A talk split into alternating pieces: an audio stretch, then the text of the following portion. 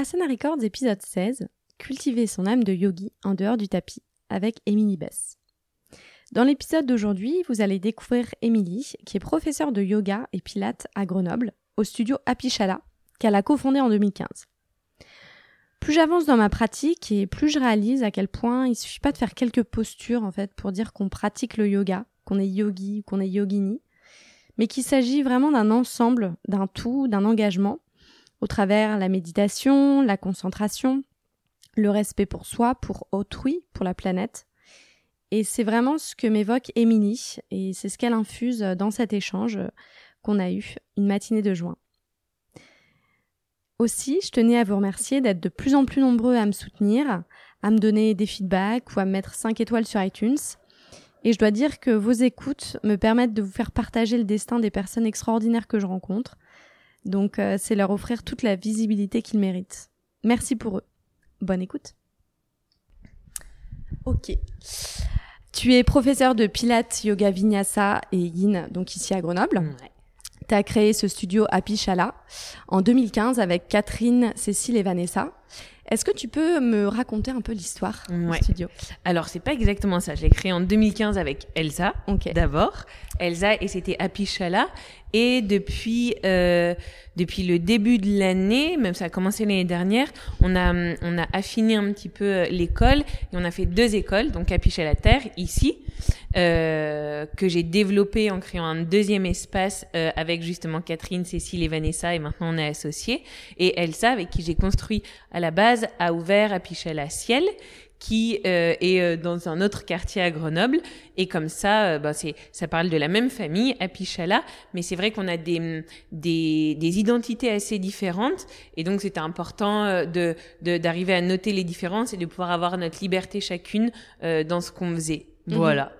Donc, Comment tu as rencontré euh, chacune de, de ces personnes et comment tu as décidé de t'associer avec elles? Alors, avec Elsa, on s'est rencontrés sur un, sur un balcon dans une grosse teuf et, euh, et ça a été un coup de foudre, un coup de foudre un peu euh, comme un coup de foudre amoureux. Je suis partie et, et j'espérais trop qu'elle allait me renvoyer un texto le lendemain, ce qu'elle a fait. Et euh, voilà, super belle euh, amitié qui est née de cela. Et hum, en fait, quand je suis partie euh, voyager six mois en Asie, je lui avais proposé de reprendre euh, euh, certaines euh, euh, certains créneaux que j'avais dans une salle que je sous-louais. Et à l'époque, elle venait juste de commencer. Elle, ça fait du coup, c'était en 2014. Elle venait juste de se former en yoga. Et du coup, ça, ouais, ça fait cinq ans. Et, euh, et du coup, bah, elle a, elle a recommencé à prendre mes créneaux. Et puis, euh, et puis voilà, quand je suis rentrée, j'avais envie de, de quelque chose avec ce fantasme de tout ce que j'avais vécu en Asie Mhm. autour du yoga, d'avoir euh, mon endroit et de plus sous-louer ce dojo qui était très chouette, mais qui sentait le karatéka. il y avait le bruit des karatékas tout le temps. Et donc, euh, j'ai pris le temps de chercher et quand j'ai trouvé ce lieu, j'ai proposé à Elsa de qu'on construise quelque chose. Un lieu en commun et encore une fois, pas que, pas que un studio. Et Mhm. nous, c'est vrai qu'on on dit très souvent école. École, ouais. Parce que pour nous, c'est, c'est comme vraiment plus le lieu de partage. Et, et c'est vraiment cette idée du chala. Mhm, Du mhm. chala qui est précieux où tu viens partager, enseigner, apprendre, écouter. C'est assez global, ouais. Ouais. Et t'as pu voir euh, dans les deux salles, parce que t'es allé dans l'autre salle aussi, qu'il y a toujours ce petit coin thé et toujours un espace bibliothèque. Et comme ça, les gens peuvent rester, échanger, emprunter des livres. Et puis voilà, il n'y a pas que des pratiques yoga, pilates ou qigong. Il y a aussi euh, beaucoup de conférences et beaucoup de rencontres avec des personnes euh, qui viennent questionner la naturopathie, l'aromathérapie, la sophrologie. Et voilà, c'est vraiment un lieu d'échange et qui est Mhm. pluridisciplinaire euh, sur une voie du bien-être, effectivement. D'ailleurs, euh, tu, tu parles beaucoup de donc euh, Happy, euh, Happy Yoga Shala, et à- euh, les conférences, etc., le lieu de partage. Et en fait, je voulais te poser la question plus tard, mais on, on va le, le faire tout de suite. J'ai l'impression que vous êtes pas mal engagé sur vos réseaux sociaux. Euh, vous faites des, des posts sur euh, le droit à l'avortement pour les femmes euh, Mhm. récemment. vous encouragez à aller voter. vous parlez de l'environnement. Ouais. Comment pour toi ce, ce- cette école-là et puis le yoga en général, c'est aussi hors du tapis? Ouais. Mais hum, ça, c'est hyper important et c'est chouette que tu le soulignes et ça me fait vraiment, vraiment tellement chaud au cœur de voir que les gens le sentent, qu'on n'est encore pas euh, ici dans un lieu de consommation, on vient juste pratiquer, on rentre, on rentre en yoga. Et quand on rentre en yoga, eh ben, euh, c'est par les huit chemins. Et donc, il faut une cohérence minimum. Et, et j'ai l'impression quand même que je parle pas d'engagement politique parce que pendant un moment, je me disais qu'au contraire, c'était important d'être apolitique, ce que je n'arrive pas du tout. Hein. Clairement, euh, quand arrivent les élections, je parle des verts, des verts, des verts, des verts, des verts tout le temps. mais, euh, mais, mais en tout cas, voilà, ça parle. Pour moi, ça parle d'un engagement. Et ce n'est pas anodin d'avoir un lieu. Ce n'est pas anodin d'avoir choisi les tarifs qu'on a. C'est pas anodin de choisir de faire du bénévolat à côté. C'est pas anodin que de positionner sur des grandes questions euh, sociales, politiques, écologiques et économiques. Et, et, voilà, pour moi, c'est important. C'est pas pour toi, c'est ça le yoga? Ben, le yoga, effectivement, il y a ce qu'on vient faire sur le mhm. tapis, mais en tout cas, être en yoga, c'est c'est trouver une cohérence à sa vie, mhm. un engagement, sans imposer en aucun cas quelque chose. Mais c'est vrai qu'on se qu'on s'offre cette liberté et ce luxe de de pouvoir partager nos idées qui sont dans une cohérence, tu vois, mhm. et en disant hum, bien sûr, un yogi pourrait vivre dans une grotte et, effectivement être sur les huit chemins particuliers, enfin, tu vois. Mais, mais comment on fait pour être en yoga et être yogi et être yogini au sein d'une ville, au sein d'une communauté, avec toutes ces choses qu'on a envie de faire, de faire, mhm. refaire, avec une famille, avec des envies, avec des vices aussi? Et comment tu construis quelque chose autour de ça, mhm. sans donner de morale, hein, parce qu'on est, on est absolument imparfaite, chacune d'entre nous. Mais en tout cas, on est, on est pleine d'envie et de besoin de faire euh, que les choses avancent un peu. Et si nous, notre outil, c'est le yoga et ça passe par par, par, par l'école, c'est OK. Mm. Ouais. Le, hum, l'école aussi récolte des fonds pour euh, différentes associations. Est-ce que tu peux m'en dire euh, davantage? Ouais. Et on essaye de faire euh, plusieurs fois par an des pratiques sur donation. Euh, pareil, dans l'idée que c'est hyper confortable, on a de la chance d'avoir cette école, on a un lieu et donc on essaye de, de, de profiter de ce lieu et de cette visibilité qu'on a pour faire des pratiques sur donation. Euh, très souvent, parce que moi c'est quelque chose qui, qui, est important pour moi, pour des associations qui travaillent avec les migrants à Grenoble et qui ont vraiment pas beaucoup de budget et qui sont incroyables. Et du coup, voilà, on fait ou des dons, euh, on a aussi fait des dons alimentaires euh, assez euh, simplement entre guillemets pour les restos du cœur ou des dons de vêtements qu'on va donner. En fait, on essaie de plus trop faire ça, mais donner aux associations parce que sinon c'est toujours un peu problématique. et des dons de sous aussi pour les associations. Mm-hmm hyper, hyper important. Mhm. Ouais. Euh, si on revient à ton parcours, tu as étudié donc euh, le, les arts et la sophrologie un peu au même moment? Ouais, au même moment. Euh, Est-ce que voilà, tu peux me, me parler de, de toi? Oh, Disons au moins comment t'en es arrivé au... comment t'en es arrivé au yoga? Et comment t'as découvert ce, ce chemin? Effectivement, je viens pas du tout du yoga. Et du coup, après, mes, après mon bac, je suis rentrée au Beaux-Arts à 17 ans. Et euh, hyper excitant, un monde génial, c'était assez fabuleux. Mais assez rapidement, je me suis rendu compte qu'il me manquait quelque chose. Euh, et donc, j'ai commencé en même temps une formation en sophrologie pour être dans le soin. Et c'était vraiment dans l'idée d'accompagner le sportif en pré, post et post-compétition. Et puis, euh, et c'est pendant les Beaux-Arts que j'ai rencontré le yoga et le pilate le yoga sur l'Erasmus que j'ai fait à Bruxelles, où j'allais travailler avec des danseurs, et le pilate, euh, c'était en post-rééducation. Et c'était pareil, le même quatrième année aux Beaux-Arts. Et je me suis rendu compte qu'effectivement, euh, qu'effectivement on pouvait faire autre chose que d'être euh, ou dans des musées ou dans la montagne parce que j'avais ces deux trucs qui étaient hyper puissants chez moi et je faisais des sports qui me détruisaient un petit peu et qui m'ont un peu détruit même si c'est des sports que, j'aime beaucoup mais la course à pied le snowboard et, et tout un peu déraisonnablement et euh, peu à peu j'ai appris qu'on pouvait faire les choses avec soin et ressentir des choses hyper puissantes euh, entre quatre murs avec un caleçon sur un tapis, ce qui me paraissait impossible. Tu parlais tout à l'heure de ton voyage en Asie, c'est pendant ce voyage-là que tu as que as découvert justement le yoga euh, non, j'ai découvert du coup euh, il y a ah, bien avant ouais, à Bruxelles, mais où j'ai vraiment déplié, déployé ma pratique et trouvé ce qui ce qui moi allait me parler, c'est là. Donc j'ai commencé par l'ashtanga qui était effectivement euh, un pendant très young de, de, ma personne et qui du coup était bien dans cette phase de, transition que j'ai dû ensuite modifier parce que euh, voilà je suis faite de pleine de douleurs et d'une maladie euh, d'une maladie auto-immune un peu un peu bien gênante. Mais mais voilà j'apprends à faire avec et du coup j'ai modifié même les séries en ashtanga pour pouvoir continuer à pratiquer. Mais maintenant je transmets plus l'ashtanga. Peut-être que je le retransmettrai, et j'aimerais beaucoup d'ailleurs euh, travailler un peu plus là-dessus et faire euh, une, une approche peut-être un peu plus thérapeutique Mhm. en Ashtanga, mais euh, voilà.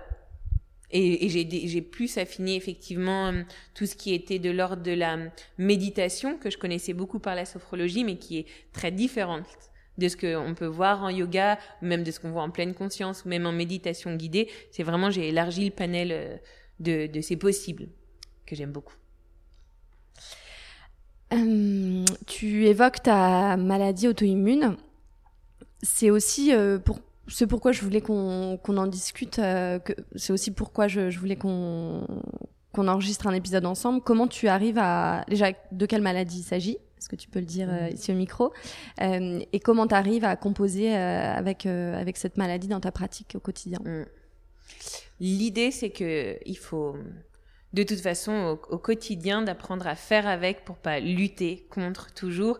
Et comment, euh, et je me rappelle très bien les premières fois où on m'a dit ça, comment ta maladie et tes douleurs ne sont pas forcément tes alliés, mais comment, au lieu de, de vouloir les dompter, tu vas les apprivoiser. Et je crois que le, que le yoga m'a beaucoup aidé à ça. Après, euh, Tu l'as découvert quand tu avais 24 ans? ouais. Euh, donc c'est une maladie qui Ça part en gros de l'arthrose qui est pas l'arthrose c'est pas une vraie maladie parce que c'est quelque chose qui est qui, qui arrive avec le temps chacun Mhm. on va vers de l'arthrose et c'est pas grave que d'avoir de l'arthrose après quand ça arrive à partir de 20 ans effectivement il y a un Mhm. dysfonctionnement il y a un problème et au niveau du squelette mais il y a aussi une problématique chez moi inflammatoire qui fait que j'ai des Mhm. douleurs très aiguës très souvent En fait, l'arthrose, c'est la- des inflammations des articulations? l'arthrose plus plus basiquement en fait c'est une dégénérescence du cartilage D'accord. qui fait que du coup c'est comme s'il y avait un peu moins de, de mobilité et d'huile dans les Mhm. articulations. D'accord. Voilà, et ça s'abîme et, et du coup ça peut engendrer, donc selon l'âge et les, et, les, et les pratiques que tu as, des douleurs inflammatoires qui sont connexes en fait, qui sont Ouais. un peu liées à ça. Mais comment Voilà. tu t'as découvert ça à 24 ans euh, Déjà, pourquoi tu l'as pas découvert avant? Enfin, c'est peut-être une question Ben, bête, hein, mais Non, non, mais parce qu'en fait, je, veux- je, ça- vient quand même, ça est venu quand même avec l'âge, mais aussi, je faisais du coup beaucoup, beaucoup de, de courses à pied, beaucoup de, de montagnes, et puis je me disais tout le temps, ah bah c'est une tendinite, ah bah c'est pas Ouais. grave, et en fait, euh, et en fait, bah voilà, des examens, on dit, ah bah non, c'est pas ça, et puis effectivement, c'est, c'est un peu difficile parce que c'est de pire en pire, entre guillemets, mais, mais, euh, mais j'ai pas du tout envie de faire quelque chose de larmoyant parce que parce qu'il y a beaucoup de personnes qui souffrent et qui ont des maladies, mais hum, mais c'est sûr que sans- sans, me mettre ce rôle-là parce que parce que je pense que je ne sauverai personne et que le yoga non plus ne sauvera personne. Et ça c'est quelque chose qui est important à dire parce que c'est vrai qu'il y a beaucoup de personnes qui viennent vers moi en me disant ah le yoga t'a sauvé. Je dis ah non non non. Le, le yoga m'a pas sauvé. Ouais, si vous voulez remarque on peut dire comme ça. Mais c'est pas vraiment ça. Je crois que la seule personne qui te sauve c'est toi et quand tu es au fond de la piscine, que ce soit par une, une douleur du corps, du cœur ou du mental, la seule main qui est au-dessus de la piscine, c'est toi. Après, il y a d'autres personnes et des outils qui sont là comme des petites bouées, mais c'est à toi de t'en sortir. Mhm. Alors, le yoga, c'est quelque chose de fabuleux parce que ça va permettre, euh, si, si toutefois ça devait euh, avoir une fonction, encore une fois, de, de t'écouter et, et d'être plus en équilibre et en, en équilibre justement du corps physique, du corps mental, mais euh, mais pour moi c'est important de dire que le yoga ne soigne pas. Mhm. Et, et c'est vrai qu'en ce moment il y a cette grosse vague, ah on fait du yoga parce que ça va me soigner. Non, c'est toi qui vas te soigner. Et si tu sais utiliser le yoga, si tu sais utiliser, j'aime toujours pas trop dire ça, mais si tu sais euh, mener à bien ta pratique alors plutôt que savoir Mhm. utiliser, parce qu'il y a des personnes qui sont et moi la première hein, pendant longtemps j'étais tellement en colère que que je suis allée dans des pratiques yoga qui m'ont pas forcément soignée et qui ont peut-être même euh, euh, fait un peu du mal à mon Mhm. corps, mais parce que j'étais que avec cette colère que j'essaye d'apprendre à. Et quelle pratique tu conseilles alors pour euh, quelle pratique tu conseilles dans, dans un premier temps et dans un second temps, toi en tant que professeur, euh, quelle douleur tu vois le plus régulièrement euh, Ah ouais. Alors euh... attends, je crois qu'il y a plusieurs questions. Ouais, la première c'est euh, quelle pratique tu conseilles quand on Pour des personnes qui sont quand en on a des douleurs, voilà. Moi, quelle qu'elle surtout, soit. ce que je ce que je conseille quand je me permets de donner un conseil, c'est d'aller c'est d'aller essayer. Mm. Parce qu'il n'y a pas de vérité absolue et même à pathologie égale, il y a douleurs différentes et, donc des personnes qui seront très confortables en yin comme des personnes pour qui ça sera plus du tout possible, des personnes qui ont encore besoin d'une mobilité très yang.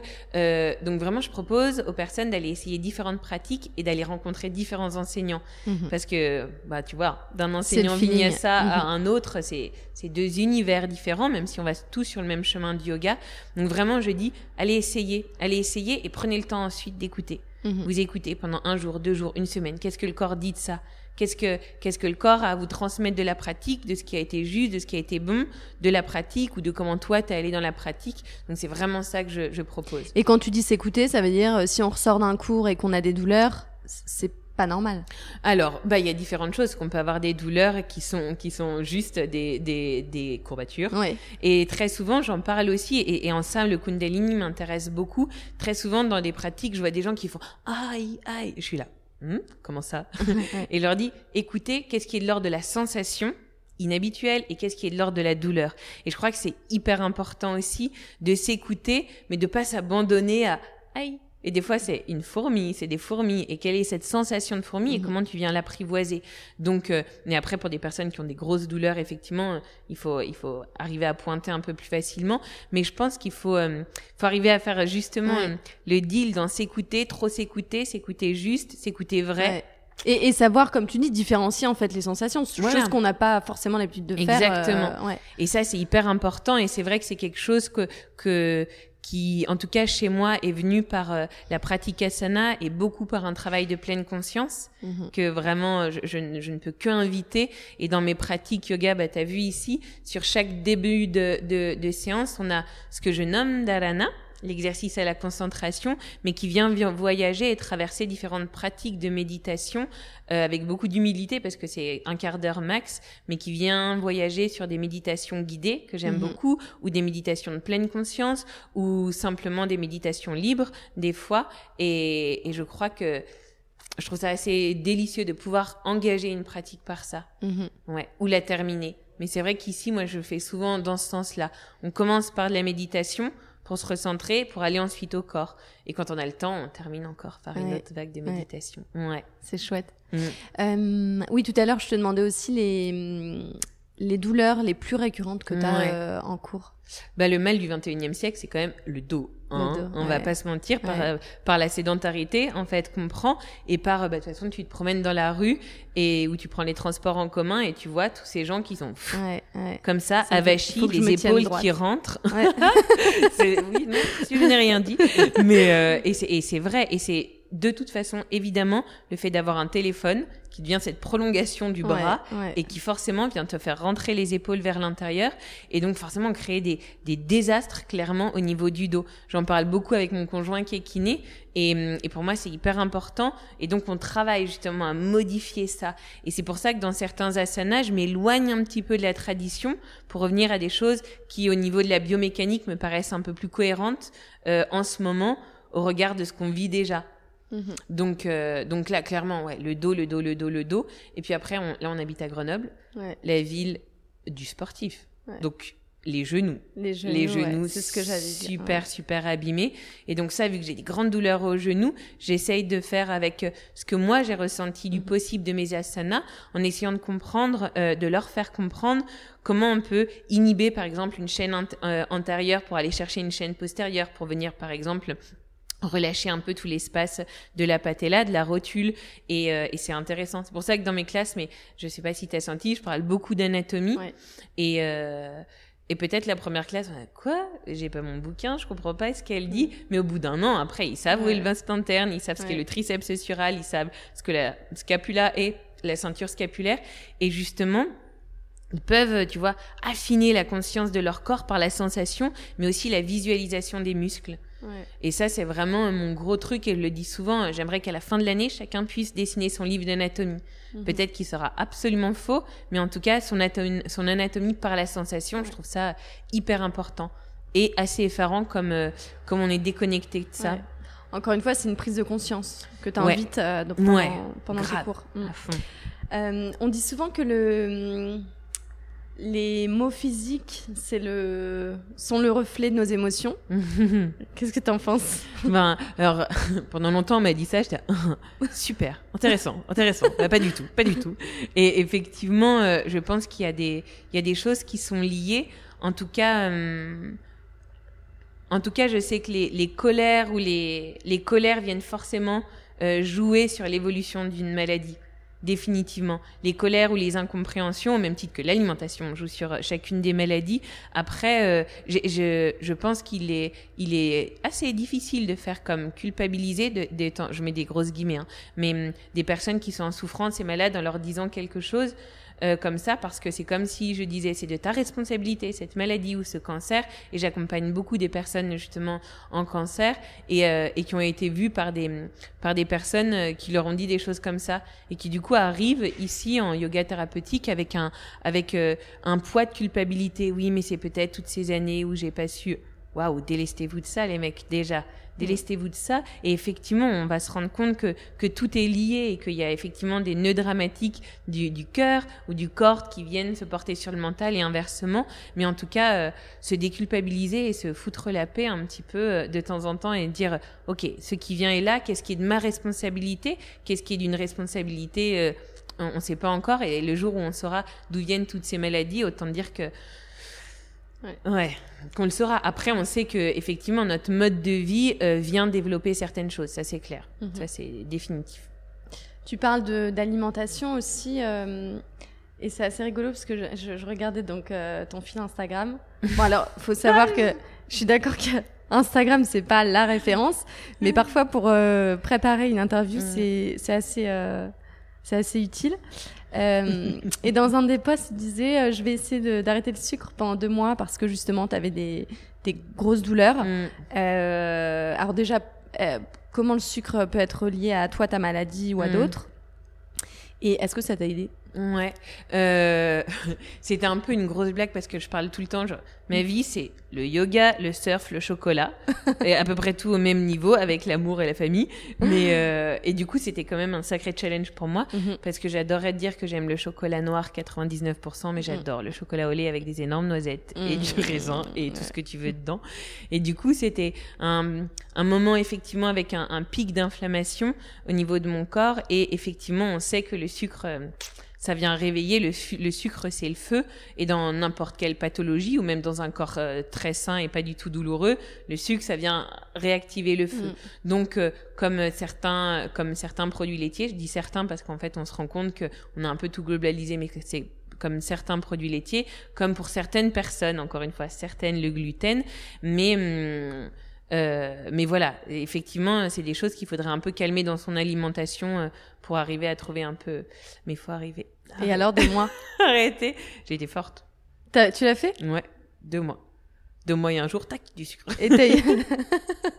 eu moins de douleur ou pas, franchement euh, Effectivement, j'ai senti des choses parce que au niveau de, au niveau de tous les intestins, et de toute la sphère organique. Et effectivement, euh, en yoga, on dit très souvent que le ventre, c'est le deuxième cerveau du corps. En médecine, on le dit beaucoup aussi. Et c'est vrai quand tu viens calmer, apaiser euh, tous les intestins et le foie, forcément, il y a une incidence sur sur euh, sur euh, un milliard de choses, et dont les inflammations. Donc oui, c'est c'est quand même plutôt plutôt bien.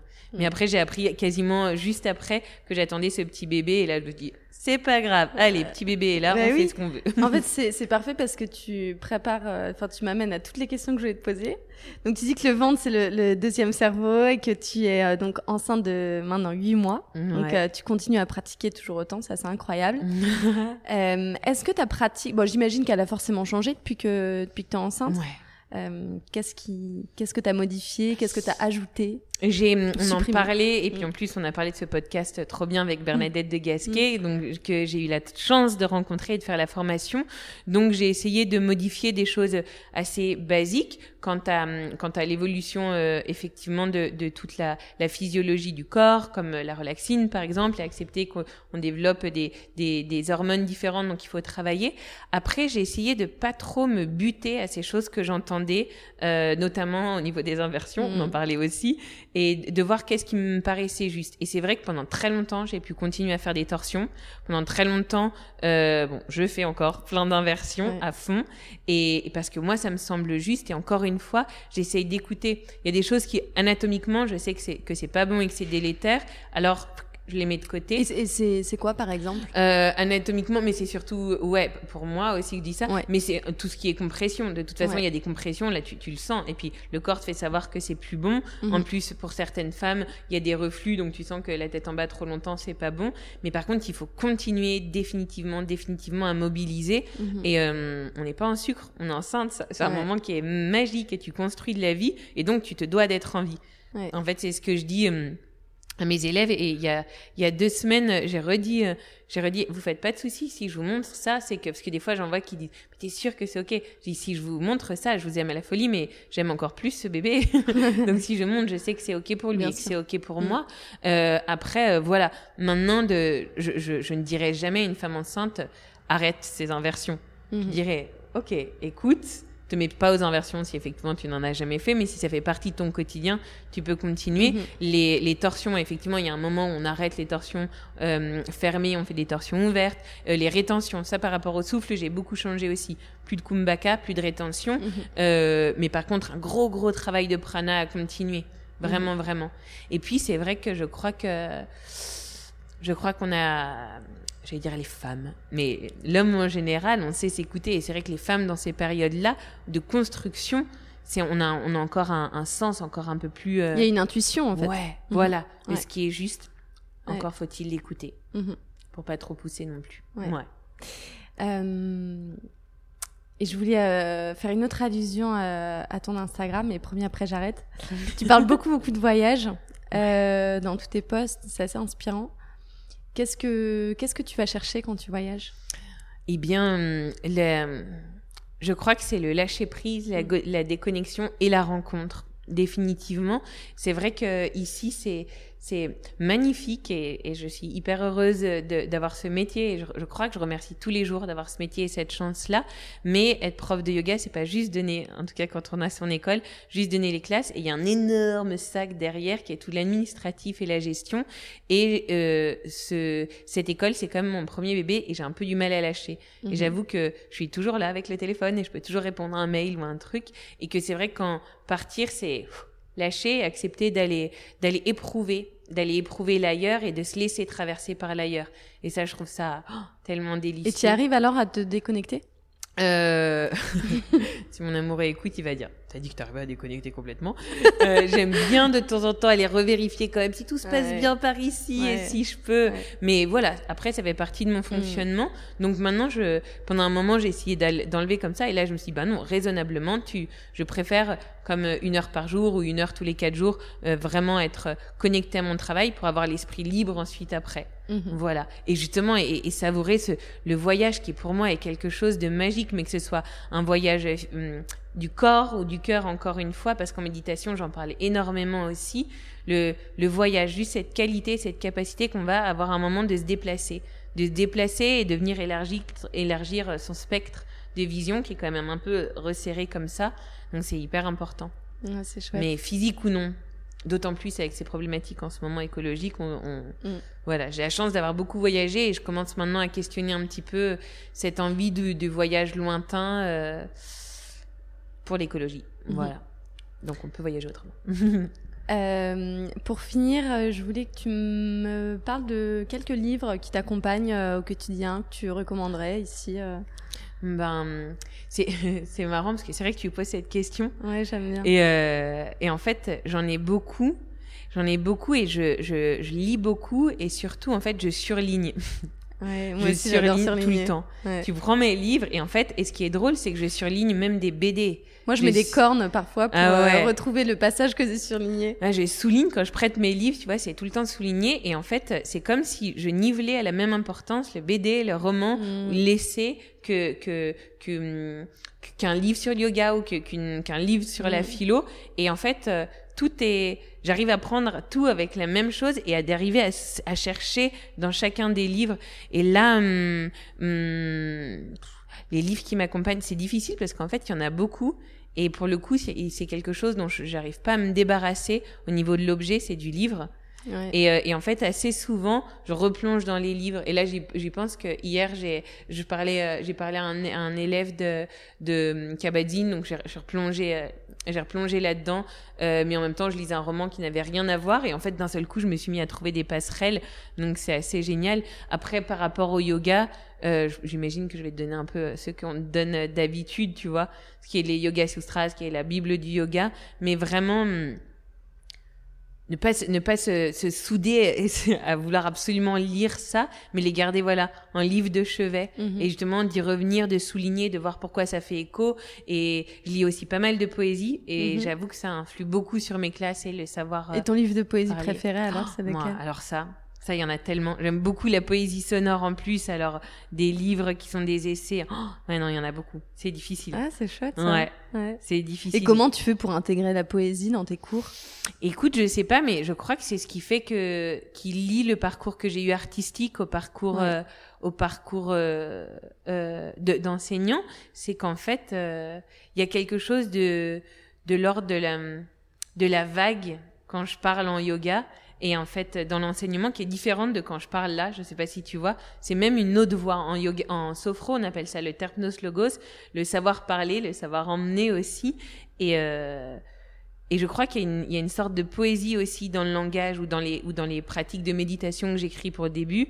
Et et c'est je crois que c'est ça la poésie pour moi c'est se faire embarquer par les mots. Mhm. Et, et c'est vraiment ce que j'aime bien, ou l'idée en tout cas que j'aime dans mes classes, c'est que tu rentres dans un bateau et, ils prennent le bateau pendant une heure, euh, pendant une heure euh, dix, une heure et demie, et, et ils lâchent pas parce qu'il y a toujours le, le, capitaine qui est là mhm. et qui leur, qui les invite à, après à eux de voir où ils vont dans le bateau, tu vois. Mhm. Mais le bateau, il est, il est pris par quelqu'un et c'est cette poésie là que j'aime bien.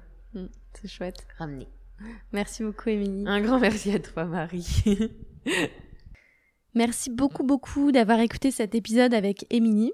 Euh, si vous avez des questions ou souhaitez en savoir davantage sur le podcast, je vous invite à visiter asanarecords.com. Et puis pour continuer à soutenir euh, le podcast, vous pouvez me le dire avec des étoiles sur iTunes, 5 de préférence. À très vite.